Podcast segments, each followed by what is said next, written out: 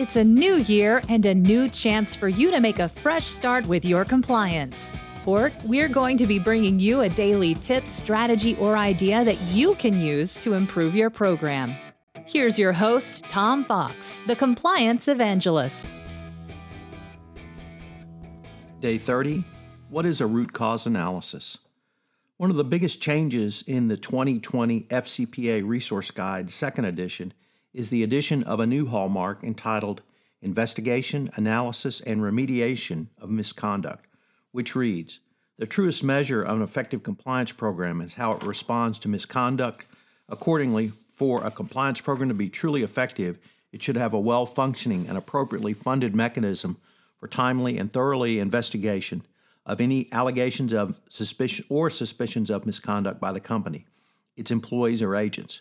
An effective investigative structure will also have an established means of documenting the company's response, including any disciplinary or remediation measures taken. In addition to having a mechanism for responding to the specific incident of misconduct, the company's program should also integrate lessons learned from any misconduct into the company's policies, training, and controls. To do so, you need to analyze the root causes of the misconduct to timely and appropriately remediate those causes to prevent future compliance breaches. There are many interesting aspects to this new hallmark, not the least of which is that it begins with the truest measure of an effective compliance program is how it responds to misconduct. This builds upon language found in confidential reporting and internal investigations hallmark, which stated once an allegation is made, companies should have in place an efficient and reliable and properly funded process for investigating the allegation and documenting the company's response. Now, beyond being properly funded, you must have a well functioning mechanism for timely and thorough investigations of any allegations or suspicions of misconduct by the company, its employees, or agents. This clearly mandates that once an allegation or even suspicion comes to the attention of the compliance function, it must be properly triaged. Your investigation protocol should kick in with a detailed and effective investigation that is completed in a reasonable time and provide a response to investigative findings. Moreover, an investigation is not an ending point, but should be followed up with a robust root cause analysis. This builds upon several sources. The 2020 update also raised the following questions under root cause analysis What is the company's root cause analysis of the misconduct at issue? Were there any systemic issues identified? Who in the company was involved in making the analysis?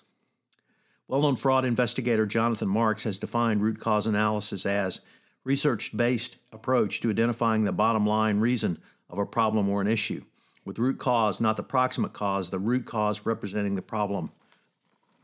He contrasted the definition with that of a risk assessment, which he said is something performed on a proactive basis based upon various facts.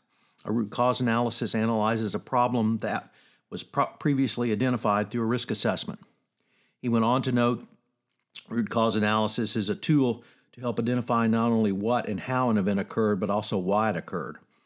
When you are able to determine why an event occurred or a failure occurred, then you can recommend workable corrective measures that deter future events of the type observed. So, what are the steps to a root cause analysis? Well, Marks identifies four steps. Number one, identify possible ca- causal factors using the incident to identify causal factors things that cause or contribute to the compliance failure. Two, identify the root cause. To find root causes, the primary sources of the compliance vi- violations start with the causal factors and ask why. Three, identify communication challenges. Now ask which root causes are ch- challenges that compliance can and should address and which are not. Four, prioritize challenges. If a root cause analysis identifies more than one compliance failure, decide which failure to address first. Ultimately, performing a root cause analysis is not simply a matter of sitting down and asking a multitude of questions. You need to have an operational understanding of how a business operates and how they develop their customer base. Overlay the need to understand what makes an effective compliance program with skepticism and an aut- which an auditor should bring so that you do not simply accept an answer that is provided to you, as you might in an internal investigation.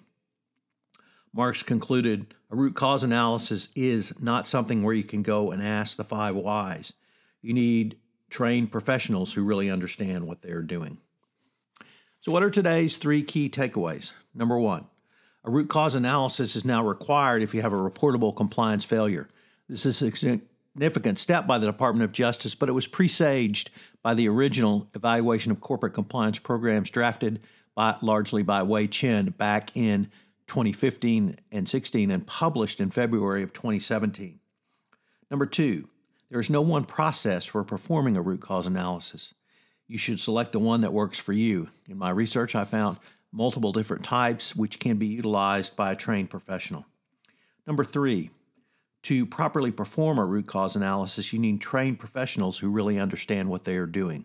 And that's the key.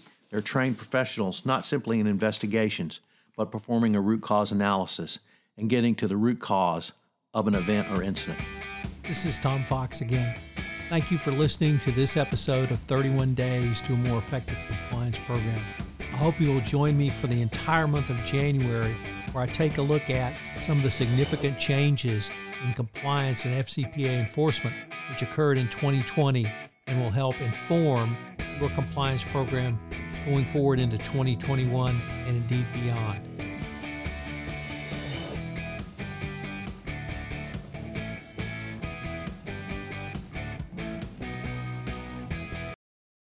This podcast is a part of the C Suite Radio Network. For more top business podcasts, visit c-suiteradio.com.